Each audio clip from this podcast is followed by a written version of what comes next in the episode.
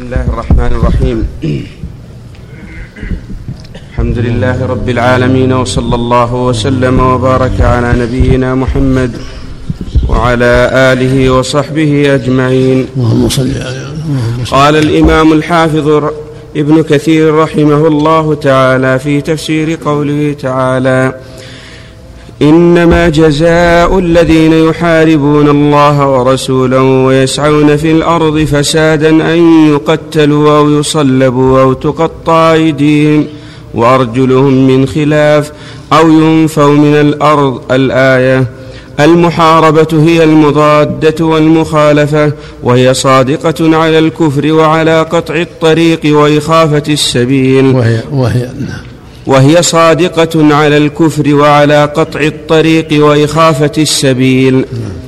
وكذا الإفساد في الأرض يطلق على أنواع من الشر. حتى قال كثير من السلف منهم سعيد بن, بن المسيب رحمه الله إن قراض الدراهم والدنانير من الإفساد في الأرض. وقد قال الله تعالى وإذا تولى سعى في الأرض ليفسد فيها. وإذا تولى سعى في الأرض ليفسد فيها ويهلك الحرث والنسل والله لا يحب الفساد. ثم قال بعضهم نزلت هذه الآية الكريمة في المشركين كما قال ابن جرير رحمه الله. حدثنا ابن حميد قال حدثنا يحيى بن وضاح قال حدثنا الحسين حدثنا حدثنا ابن حميد قال حدثنا يحيى بن واضح قال حدثنا الحسين بن واقد عن يزيد عن عكرمة والحسن البصري قال إنما جزاء الذين يحاربون الله ورسوله إلى قوله إن الله غفور رحيم. نزلت هذه الآية في المشركين. فمن تاب منهم من قبل أن يقدر عليه لم يكن عليه سبيل وليست تحرز هذه الآية الرجل المسلم من الحد. إن قتل أو أفسد في الأرض أو حارب الله ورسوله ثم لحق بالكفار قبل أن يقدر عليه لم يمنعه ذلك لم يمنعه ذلك أن يقام عليه الحد الذي أصاب. ورواه أبو داود والنسائي من طريق عكرمة عن ابن عباس رضي الله عنهما إنما جزاء الذين يحاربون الله ورسوله ويسعون في الأرض فسادا. نزلت في المشركين فمن تاب منهم قبل أن يقدر عليه لم يمنعه ذلك أن يقام فيه الحد الذي أصابه. وقال علي بن أبي طلحة عن ابن عباس رضي الله عنهما في قوله إنما جزاء الذين يحاربون الله ورسوله ويسعون في الأرض فسادا. قال كان قوم من أهل الكتاب بينهم وبين النبي صلى الله عليه وسلم عهد وميثاق فنقضوا العهد وأفسدوا في الأرض فخير الله رسوله إن شاء أن يقتل وإن شاء أن تقطع أيديهم وأرجلهم من خلاف. رواه ابن جرير. وروى شعبة عن منصور عن هلال بن يساف عن مصعب بن سعد عن أبيه قال نزلت في الحرورية إنما جزاء الذين يحاربون الله ورسوله ويسعون في الأرض فسادا. رواه ابن مردويه.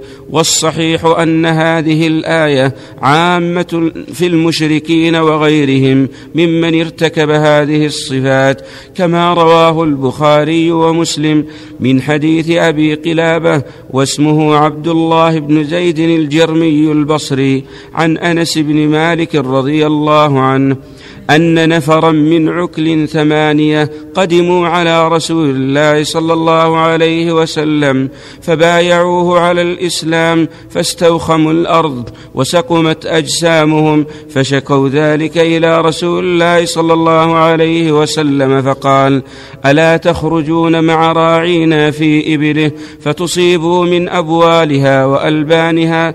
فقالوا بلى. فخرجوا فشربوا من أبوالها وألبانها فصحوا فقتلوا الراعي وطردوا الإبل فبلغ ذلك رسول الله صلى الله عليه وسلم. فبعث في آثارهم فأدركوا فجيء بهم فأمر بهم فقطعت أيديهم وأرجلهم وسمرت, وسمرت أعينهم ثم نبذوا في الشمس حتى ماتوا. لفظ مسلم. وفي لفظ لهما من عكل أو عرينة وفي لفظ وألقوا في الحرة فجعلوا يستسقون فلا يسقون وفي لفظ لمسلم ولم يحسمهم وعند البخاري قال أبو قلابة فهؤلاء سرقوا وقتلوا وكفروا بعد إيمانهم وحاربوا الله ورسوله ورواه مسلم من طريق هشيم عن عبد العزيز بن صهيب وحميد عن أنس رضي الله عنه فذكر نحوه. وعنده وارتدوا. وقد أخرجاه من رواية قتادة عن أنس رضي الله عنه بنحوه. وقال سعيد عن قتادة من عكل من عكل وعرينة. ورواه مسلم من طريق سليمان التيمي عن أنس رضي الله عنه. قال إنما سمل النبي صلى الله عليه وسلم أعين أولئك لأنهم سملوا أعين الرعاء. رواه مسلم. رواه مسلم من حديث معاوية بن قرة عن أنس رضي الله عنه قال أتى النبي أتى رسول الله صلى الله عليه وسلم نفر من عرينة فأسلموا وبايعوا وقد وقع بال وقد وقع بالمدينة الموم وهو البرسام ثم ذكر نحو حديثهم الدم وقد وقع بالمدينة الدم وقع في المدينة الموم أحسن الله. الموم؟ نعم. ولا عندك؟ الدم. الدم نعم وهو البرسان يحط نسخة نسخة. نعم أحسن الله إليك. ثم ذكر نحو حديثهم وزاد وعنده شاب من الأنصار وعنده شباب من الأنصار قريب من عشرين فارسا فأرسلهم وبعث معهم قائفا يقتص, يقتص أثرهم. وهذه كلها ألفاظ مسلم رحمه الله تعالى. وقال حماد بن سلم حدثنا قتادة وثابت البناني وحميد الطويل عن أنس بن مالك رضي الله عنه أن ناسا من عرينة قدموا المدينة فاجتووها فبعث فبعثهم رسول الله صلى الله عليه وسلم في إبل الصدقة وأمرهم أن يشربوا من أبوالها وألبانها. ففعلوا فصحوا فارتدوا عن الإسلام وقتلوا الراعي وساقوا, وساقوا الإبل فأرسل رسول الله صلى الله عليه وسلم في آثارهم فجيء بهم فقطع أيديهم وأرجلهم من خلاف وسمر أعينهم وألقاهم في الحرة. قال أنس رضي الله عنه فلقد رأيت أحدهم يكدم الأرض بفيه عطشا حتى ماتوا ونزلت إنما جزاء الذين يحاربون الله ورسوله الآية. وقد رواه أبو داود والترمذي والنسائي وابن مردوي وهذا لفظه وقال الترمذي حسن صحيح. وقد رواه ابن مردويه من طرق كثيرة عن أنس بن مالك رضي الله عنه منها ما رواه من طريقين عن سلام بن أبي الصهباء عن ثابت عن أنس بن مالك رضي الله عنه قال ما ندمت على حديث ما ندمت على حديث سألني عنه الحجاج. قال أخبرني عن قال أخبرني عن أشد عقوبة عاقب بها رسول الله صلى الله عليه وسلم. قال قلت قدم على رسول الله صلى الله عليه وسلم قوم من عرينة من البحرين فشكوا إلى رسول الله صلى الله عليه وسلم ما لاقوا من بطونهم وقد اصفرت ألوانهم وضخمت بطونهم فأمرهم رسول الله صلى الله عليه وسلم أن يأتوا إبل الصدقة فيشربوا من أبوالها وألبانها حتى إذا رجعت حتى إذا رجعت إليهم ألوانهم وانخمصت بطونهم عدوا على الراعي فقتلوه واستاقوا الإبل فأرسل رسول الله صلى الله عليه وسلم في آثارهم فقطع أيديهم وأرجلهم وسمر أعينهم ثم ألقاهم في الرمضاء حتى ماتوا. فكان الحجاج إذا صعد المنبر يقول إن رسول الله صلى الله عليه وسلم قد قطع أيدي قوم وأرجلهم ثم ألقاهم في الرمضاء حتى ماتوا لحال ذود وكان يحتج بهذا الحديث على الناس. وقال والآية الكريمة مثل ما قال المؤلف عامة في المشركين أو غيرهم من يحارب الله ورسوله ويسعى في فسادا سواء كانوا كفارا أو غير كفار. متى فعلوا هذا هذا العمل السريع وهو التعرض للناس والإفساد في الأرض بنهب الأموال أو قتل الأبرياء أو ما أشبه ذلك أو في البلدان والقرى فإنهم يعاقبون بهذه العقوبة. ولي الأمر يعاقبهم بإحدى هذه العقوبات إن شاء قتل وإن شاء صلب وإن شاء قطع الأيدي والأرجل من خلاف وإن شاء نفع وقد فعل هذا النبي صلى الله عليه وسلم بهؤلاء الجماعة من عكر أو عينة لما أحسن إليهم صلى الله عليه وسلم وبعثهم وبعثهم إلى إبل الصدقة لما اجتووا المدينة وسقيمت بطونهم وأرسلهم إلى إبل الصدقة فشربوا من أبوالها وألبانها فلما صحوا قتلوا الراعي وسملوا عينه وأخذوا الإبل فبعث النبي صلى الله عليه وسلم في آثارهم فجيء بهم.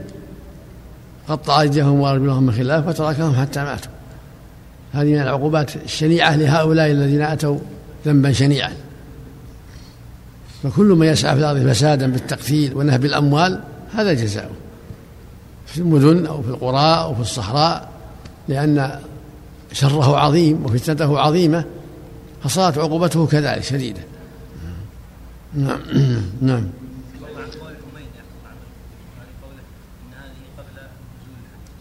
لا لا ليس بجيدة. لا لا المائدة من آخر ما نزل نعم. صحة سبب النزول أسأل الله إليك. نعم. أقول صحة سبب النزول الأقرب والله أعلم. نعم هو لأن هذا الواقعة وقعت العرانيين واقعة من الواقعات. والآية تشريع عام تشريع عام للمسلمين. نعم نعم.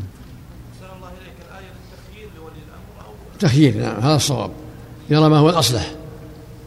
نعم. الله نعم.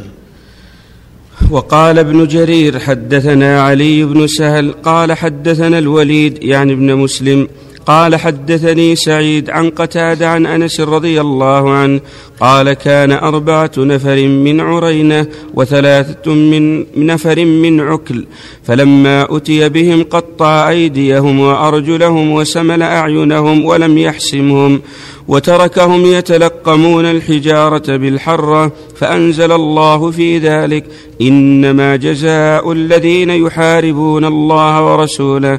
وقال ابن أبي حاتم حدثنا علي بن حرب الموصلي قال حدثنا أبو مسعود يعني عبد الرحمن بن الحسن الزجاج قال حدثنا أبو سعد أبو سعد يعني البقال عن أنس بن مالك رضي الله عنه قال كان رجل من عرينة أتوا رسول الله صلى الله عليه أحسن الله كان رهط من عرينة نعم.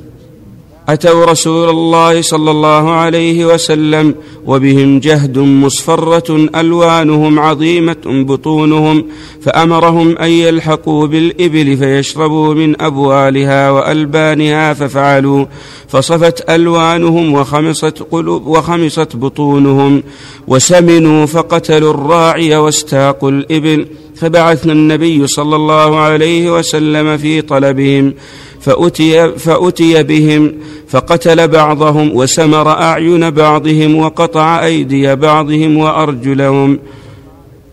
ونزلت إنما جزاء الذين يحاربون الله ورسوله إلى آخر الآية. وقال أبو جعفر بن جرير رحمه الله حدثنا علي بن سهل قال حدثنا الوليد بن مسلم قال حدثنا ابن لهيعة عن يزيد بن أبي حبيب أن عبد الملك بن مروان كتب إلى أنس رضي الله عنه يسأله عن هذه الآية فكتب إليه أنس يخبره أن هذه الآية نزلت في أولئك النفر العرنيين وهم من بجيلة. قال أنس فارتدوا عن الإسلام وقتلوا الراعي واستاقوا الإبل وأخافوا السبيل وأصابوا الفرج الحرام. وقال حدثني يونس قال أخبرنا ابن وهب قال أخبرني عمرو بن الحارث عن سعيد بن أبي هلال عن أبي الزناد عن عبد الله بن عبيد الله عن عبد الله بن عمر أو عمرو شك يونس عن رسول الله صلى الله عليه وسلم بذلك يعني بقصة العرنيين ونزلت فيهم آية المحاربة. ورواه أبو داود والنسائي من طريق أبي الزناد وفيه عن ابن عمر رضي الله عنهما من غير شك. وقال ابن جرير حدثنا محمد بن خلف قال حدثنا الحسن بن حماد عن عمرو بن هاشم عن موسى بن عبيدة. عن محمد بن إبراهيم عن جرير قال قدم على رسول الله صلى الله عليه وسلم قوم من عرينة حفاة مضرور مضرورين.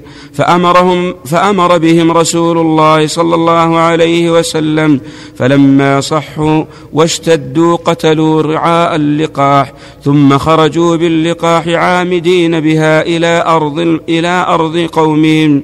قال جرير فبعثني رسول الله صلى الله عليه وسلم في نفر من المسلمين حتى أدركناهم بعدما أشرفوا على بلاد قومهم.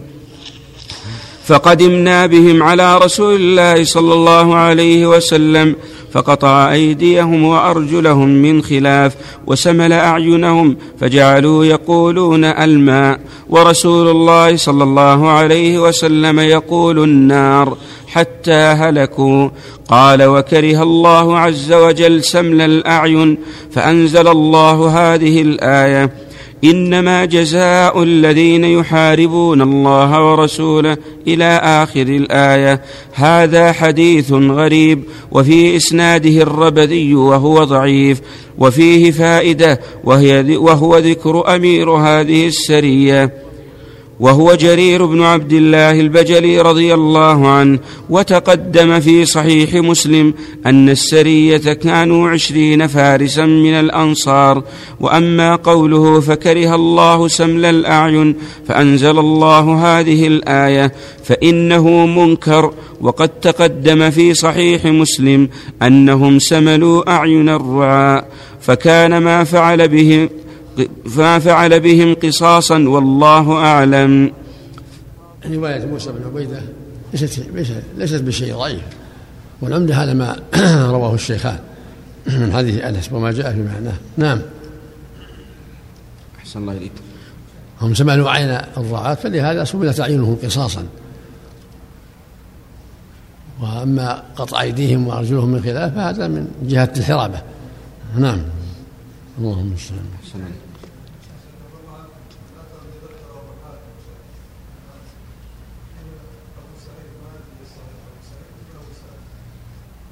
إيش؟ أبو سعد البقال أو أبو سعيد البقال؟ مكتوب عندنا أبو سعيد البقال. وعندكم أبو سعد؟ نعم أحسن الله. يراجع التقريب شوف التقريب. ماذا التقريب؟ نعم. رياض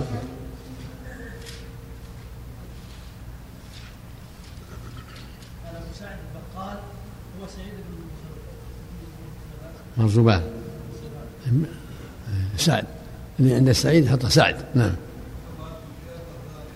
نعم.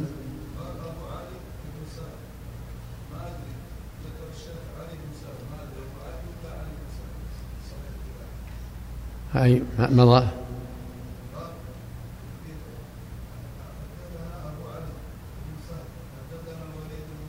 من؟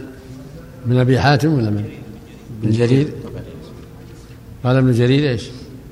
أحسن الله إليك وقال أبو جعفر بن جرير حدثنا علي بن سهل. وعندكم أبو علي؟ أبو علي نعم. ها؟ أبو علي. قال ابن جرير نعم. حدثنا. أحسن الله إليكم وقال أبو جعفر بن جرير رحمه الله حدثنا علي بن سهل. قال حدثنا الوليد بن مسلم. قال حدثنا ابن لهيعة عن يزيد بن أبي حبيب. أن عبد الملك بن مروان كتب إلى أنس. شوف التقريب علي بن سهل. الحديث اللي شيخ يقول آه، وقال حدثنا علي بن سهل حدثنا الوليد بن- يعني ابن مسلم. قليلا قريبا من من هذا الحديث. شوف. نعم. شوف عندكم أبو علي بن سهل؟ هنا؟ نعم. هذه الزيادة وأصابنا فرج حرام ما لها لا ما لها أصل هذا. ما لها أصل ضعيف ابن لهيعة ضعيف. نعم. نعم. في تعليق أحمد شاكر نعم. تعليق أحمد شاكر ما هو؟ قال أحمد شاكر في حاشيته على تفسير الطبري وهذا الخبر ضعيف جدا وهو أيضا لا يصح لأن جرير بن عبد الله البجلي صاحب رسول الله صلى الله عليه وسلم وفد على النبي صلى الله عليه وسلم في العام الذي توفي فيه. وخبر الحرميين كان في على كل حال من طريق موسى بن عبيد ضعيف. نعم. كمل. أحسن الله نعم. إليكم. نعم. وقال عبد الرزاق عن إبراهيم بن محمد الأسلمي عن صالح مولى التوأمة عن أبي هريرة رضي الله عنه قال قدم على رسول الله صلى الله عليه وسلم رجال من بني فزارة قد ماتوا هزالا فأمرهم النبي صلى الله عليه وسلم إلى لقاحه فشربوا منها حتى صحوا ثم عمدوا إلى لقاحه فسرقوها فطلبوا فأتي بهم النبي صلى الله عليه وسلم فقطع أيديهم وأرجلهم وسمر أعينهم. قال أبو هريرة ففيهم نزلت هذه الآية إنما جزاء الذين يحاربون الله ورسوله فترك النبي صلى الله عليه وسلم سمر الأعين بعد. ورو- وروي من وجه آخر عن أبي هريرة رضي الله عنه وقال أبو بكر بن مردويه حدثنا أحمد بن إسحاق قال حدثنا الحسين بن إسحاق التستري قال حدثنا أبو القاسم محمد بن الوليد عن عمرو بن محمد المديني قال حدثني قال حدثنا محمد بن طلحة عن موسى بن محمد بن إبراهيم التيمي عن أبيه عن أبي سلمة بن عبد الرحمن عن سلمة بن الأكوع قال رضي الله عنه قال كان للنبي صلى الله عليه وسلم غلام يقال له يسار فنظر إليه فنظر إليه يحسن الصلاة فأعتقه وبعثه في لقاح له بالحرة فكان بها قال فأظهر قوم الإسلام من عرينة وجاءوا وهم مرضى موعوكون قد عظمت بطونهم قال فبعث بهم النبي صلى الله عليه وسلم إلى يسار فكانوا يشربون من ألبان الإبل حتى انطوت بطونهم ثم عدوا على يسار فذبحوه وجعلوا الشوك في عينيه ثم اطردوا الإبل فبعث النبي صلى الله عليه وسلم في آثارهم خيلا خيلا من المسلمين أميرهم كرز بن جابر الفهري فلحقهم فجاء بهم إليه فقطع أيديهم وأرجلهم وسمل أعينهم. غريب جدا. وقد روى قصة العرنيين من حديث جماعة من الصحابة. قد روي قد روي نعم. أحسن الله إليك. وقد روي خبر. أحسن الله وقد روى قصة العرنيين. روى قصة. نعم. إيش وقد روى قصة العرنيين من حديث وقد روي قصة العرنيين من حديث جماعة من الصحابة منهم جابر وعائشة وغير واحد وقد اعتنى الحافظ الجليل أبو بكر بن مردويه بتطريق هذا الحديث من وجوه كثيرة جدا فرحمه الله وأثابه. نعم. وقال ابن جرير حدثنا محمد بن علي بن الحسن بن شقيق سمعت أبي يقول سمعت أبا حمزة عن عبد الكريم وسئل عن أبوال الإبل فقال حدثني سعيد بن جبير عن المحاربين فقال كان أناس أتوا رسول الله صلى الله عليه وسلم فقالوا نبايعك على الإسلام فبايعوه وهم كذبة. وليس الاسلام وليس الإسلام يريدون. ثم قالوا إنا نجتوي المدينة. فقال النبي صلى الله عليه وسلم هذه اللقاح تغدو عليكم وتروح فاشربوا من أبوالها وألبانها. قال فبينما هم قال فبيناهم كذلك إذ جاءهم الصريخ فصرخ رسول إلى فصرخ إلى رسول الله صلى الله عليه وسلم فقال قتلوا الراعي واستاقوا النعم فأمر النبي صلى الله عليه وسلم فنودي في الناس أي يا خيل الله اركبي قال فركبوا لا ينتظر فارس فرسا قال وركب رسول الله صلى الله عليه وسلم على إثرهم فلم يزالوا يطلبونهم حتى أدخلوهم مأمنهم.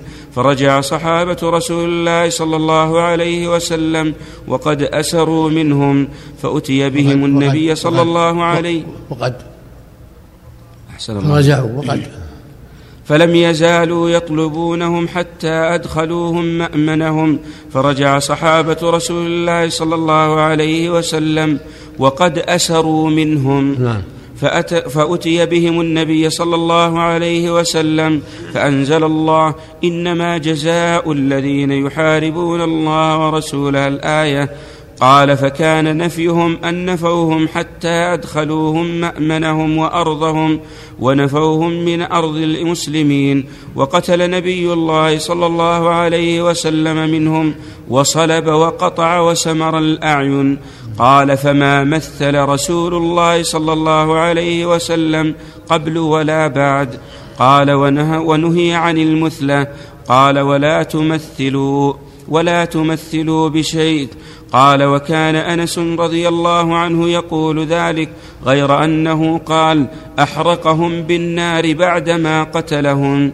قال وبعضهم يقول هم ناس من بني سليم ومنهم من عرينة ناس ومن بجيلة وقد اختلف الأئمة في حكم هؤلاء العرنيين هل هو منسوخ أو محكم فقال بعضهم هو منسوخ بهذه الآية وزعموا أن فيها عتابا للنبي صلى الله عليه وسلم كما في قوله عفى الله عنك لم أذنت لهم ومنهم من قال هو منسوخ بنهي النبي صلى الله عليه وسلم عن المثلة.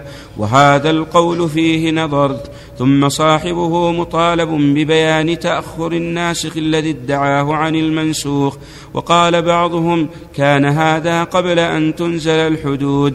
قاله محمد بن سيرين وفي هذا نظر فإن قصتهم متأخرة.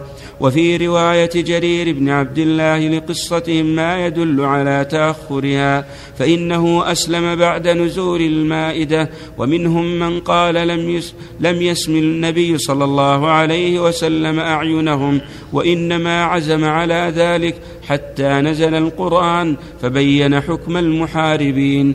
وها وهذا القول أيضا فيه نظر فإنه قد تقدم في الحديث المتفق عليه أنه سمل وفي رواية سمر أعينهم.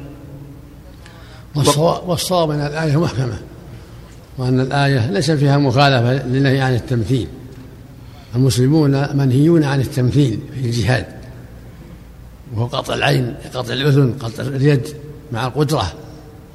هذا هو اللي نهي عنه. بل يقتلهم قتلا شرعيا ليس فيه تمثيل. أما ما في قصة العرانيين فهو قصاص من باب القصاص. هم سملوا عين الرائي فسمل فسملت أعينهم من باب القصاص. والقصاص في العين وفي الأذن وفي اليد وفي الرجل عام وأما قطع الأيدي والأرجل فهذا من خصائص المحاربين. من فعل مثل فعلهم تقطع يده ورجله من خلاف أو يقتل. ولي الأمر خير إن شاء قتله وصلبه وإن شاء قطع يده ورجله. هذا ملك إلى ولي الأمر. لأن لأن في هذا ردعا شديدا للمجرمين. متى علم المجرم أن هذا هو جزاؤه. كان هذا من أعظم ما يردعه عن إيذاء المسلمين في طرقاتهم وفي الصحراء وفي المدن. فالآية محكمة وهي من آخر ما نزل لأن المائدة من, آخر ما نزل. وهذا هو حكم الله في من؟ آذى المسلمين بالنهب والسلب والقتل ونحو ذلك في المدن أو في القرى أو في الصحراء. متى أمسكه ولي الأمر فهو بالخيار. وإذا كان قد قتل فالأولى القتل. ولهذا ذهب جمع من أهل العلم أنه إذا كانوا قد قتلوا وجب قتلهم. والآية ظاهرها التخيير مطلقة على حسب ما يراه ولي الأمر. فإذا رأى القتل قتل وإذا رأى الصلب صلب وإذا رأى قطع الأيدي والرجل فعل يعمل ما هو أصلح للمسلمين وما هو وما هو أردع للمجرمين. وأما النفي فاختلف العلماء في معنى النفي. معناه قال بعضهم معناها ينفوا من البلاد. وجميع القرى والمدن فلا يقرون في مدينة بل لا يزون ينفون من بلد إلى بلد ومن قطر إلى قطر حتى يموتوا. قال آخرون كما كأبي حنيفة وجماعة معنى النفي الحبس أنهم يسجنون حتى يموتوا في السجن. لأنه إذا نهوا من الأرض إذا سجنوا فقد نهوا من الأرض قد يعني أزيلوا من الأرض وصاروا في أرض السجن. وولي الأمر يعمل ما هو الأصلح من قتل أو صلب أو قطع أيدي لأن الأحوال تختلف والأوقات تختلف. ولي الأمر أبصر بأحوال المجرمين. نعم. حتى يموت. نعم. نعم. نعم. كلها لولي الأمر. نعم. نعم.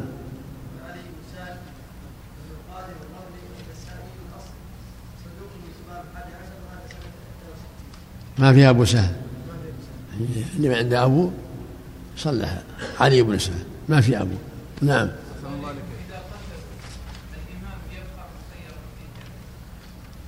أحد أحد أحد القولين. والقول الثاني أنه يتعين قتلهم إذا قتلوا. ولكن ظاهر الآية ظاهر الآية التخيير. قد يكون قد يكون قطع أيديهم وأرجلهم أشد من القتل. تعذيب أشد. نعم. الله عليك يا شيخ. نعم. تمثيل المنهي عنه المسلمون إذا كان في حرب. لا يمثل لا يتعمد التمثيل. وكان العدو يمثل بالمسلمين. إذا مثل إذا مثل بالمسلمين مثلوا من باب القصاص نعم. محتمل محتمل. على ما يراه ولي الأمر. أحسن الله إليكم وقال ابن جرير رحمه الله تعالى حدثنا علي بن سهل قال حدثنا الوليد بن مسلم قال ذاكرت الليث وقال إيش؟ وقال ابن جرير رحمه الله تعالى. بركة. سم.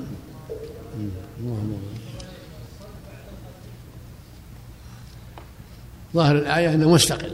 وإن جمع القتل والصلب كله طيب. هذا إلى ولي الأمر. ظاهر السياق أنه وحده. يصلبهم حتى يموتوا. من باب النكال الشديد.